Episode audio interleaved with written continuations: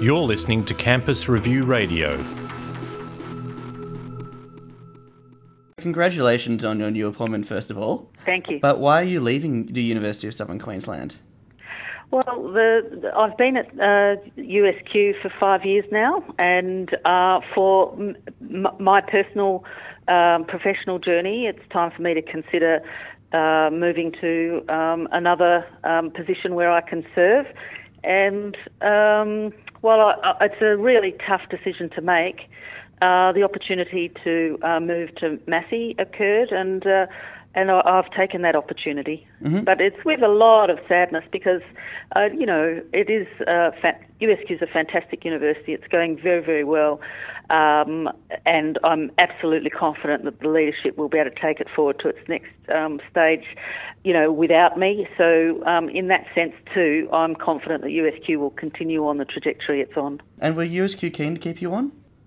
Uh, uh, well, it's absolutely uh, look. It's there's been a bit of shock around campus today, um, and uh, uh, uh, various people have been really kind in expressing their, um, you know, uh, uh, well, thanks for me for my service and so on. Uh, I would not have um, applied for any job, and if I was looking um, to, you know, have um, that negotiated back home, I don't think that's fair, and I don't do that. So, um, yes, of course, there'll be many people who would have liked me to stay on at USQ, but I'm professionally and personally ready for a move, and uh, I think to move to Massey is a, a, wonderful fit for me and a great opportunity to lead, you know, a really complex organisation in a different in a different country. And reflecting on your time at USQ, what would you say um, were your biggest achievements as Vice Chancellor? Uh, well, there have been so many things that we have celebrated and been proud of. Um, one of the things that makes me very proud is uh, the way our staff engagement and our culture has um, uh, um, been uh, lifted so um, actively, such that we've, you know, award winning in terms of our staff engagement and culture. And what that means is that we are then able to really achieve outcomes for the university in uh, all our areas. So we're very strong financially. We've um, had a very significant improvement in our research research outcomes.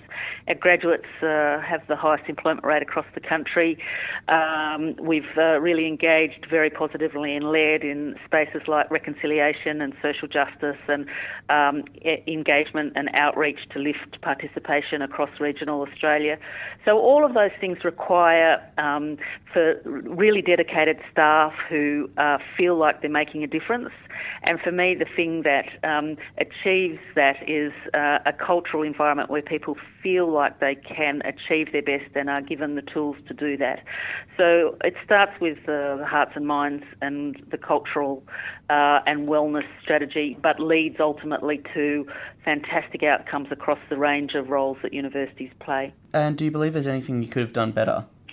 Great question. Of course, um, you would be. Um, uh, I, everybody reflects on their time and um, considers how they might have improved and what they could have done differently. Of course, it's a very dynamic space with changes in the external environment and um, so on that you need to navigate. And sometimes you have to make judgments uh, in without all the facts in front of you, and sometimes they, they don't go very well. Uh, but some things uh, do go well, like the transfer of the Ipswich campus to USQ and the transfer of the Fraser Coast campus from USQ to USC.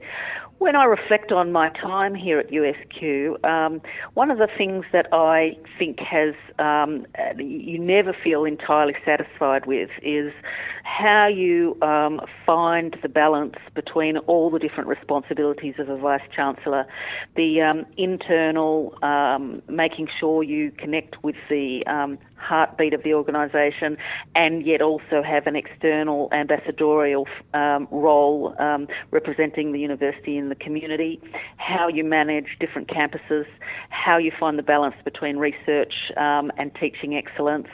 All of those things um, are, at the end of the day, a balance, uh, and you at times the balance may not be um, quite as you might have hoped. But I think when I look back overall, we've been able to achieve pretty good outcomes across all of those things. Now that you're leaving the Australian higher education sector, what would you say uh, are its biggest challenges? Um, I, am going to have to reflect on that a little bit, and we might ne- we might need to do another um, interview at some stage uh, to capture that because a lot of the things that um, you know spring to mind are the things that all vice chancellors advocate for. Uh, we clearly need uh, a stable policy environment.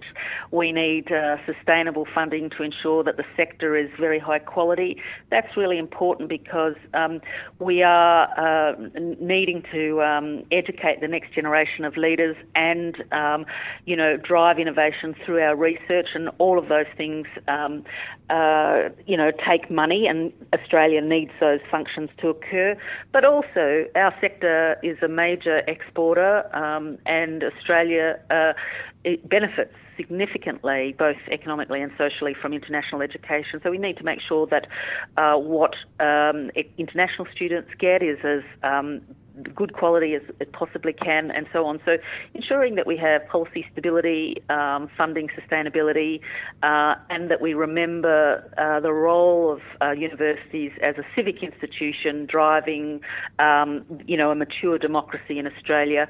Those are the things that we, we, we need to keep striving for.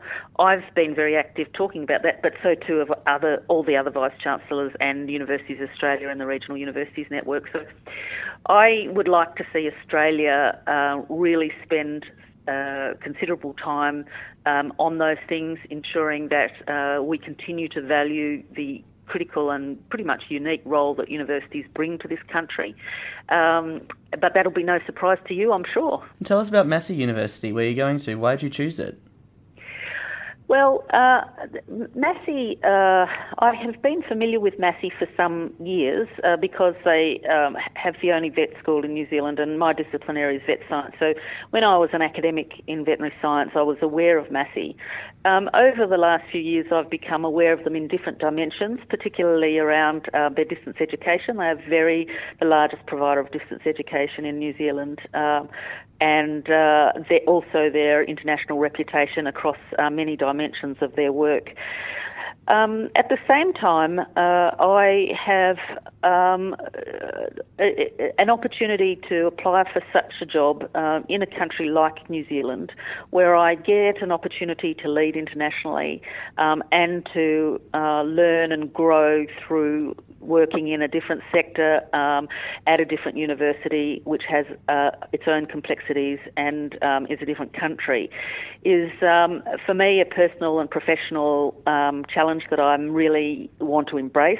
And uh, New Zealand is, um, you know, a wonderful country, and if you put that alongside Massey as a wonderful university, then it all it, it, it all made sense. Uh, and so I'm very pleased that Massey um, chose to offer the job to me, and I'm really looking forward to, to leading it through its next stage. And Massey's been around since um, 1927, but you're the second woman to be Vice Chancellor of Massey University. Yeah, yep, yep, yep, So, with this in mind, what will you do to promote uh, gender equity at the university? Well, we've uh, done so much work on that here at USQ. Um, I would ex- I, I, I, need to understand more deeply the activities that US that uh, Massey um, engages with before I make comments specifically on what I would do there. Uh, but my um, leadership in this space has been is well known, I think, and USQ uh, has uh, many many programs in place around uh, gender equity, um, and we've seen significant improvement in, um, you know, equivalence of grades and so on across um, the staff profile here. I would expect that that kind of um, program uh, will be in place already at Massey, um, and I look forward to uh, being a leader uh, of that. One of the things that I have received uh, in the last, you know, 12 hours since these announcements started to go out was many, many, many uh, very touching young, uh, young professional women, young academic women, who have noted how significant my role modelling of female leadership has been for them, and has uh, led to um, them thinking through um, the potential leadership careers um, in their own, um, you know, life. And and I I'm really touched by that. I I hope um, that I, I, can act as a, a, role model for younger women uh, who aspire to lead. Um, and I'm guessing that that will continue in Massey uh, and across New Zealand. It's kind of inevitable when you are, you know, a, a senior female that uh, you have that role modelling, you know, role. Um, and I think uh, it's important that people like myself talk about the benefits to the organisation and to the nation for uh, equality in the workplace.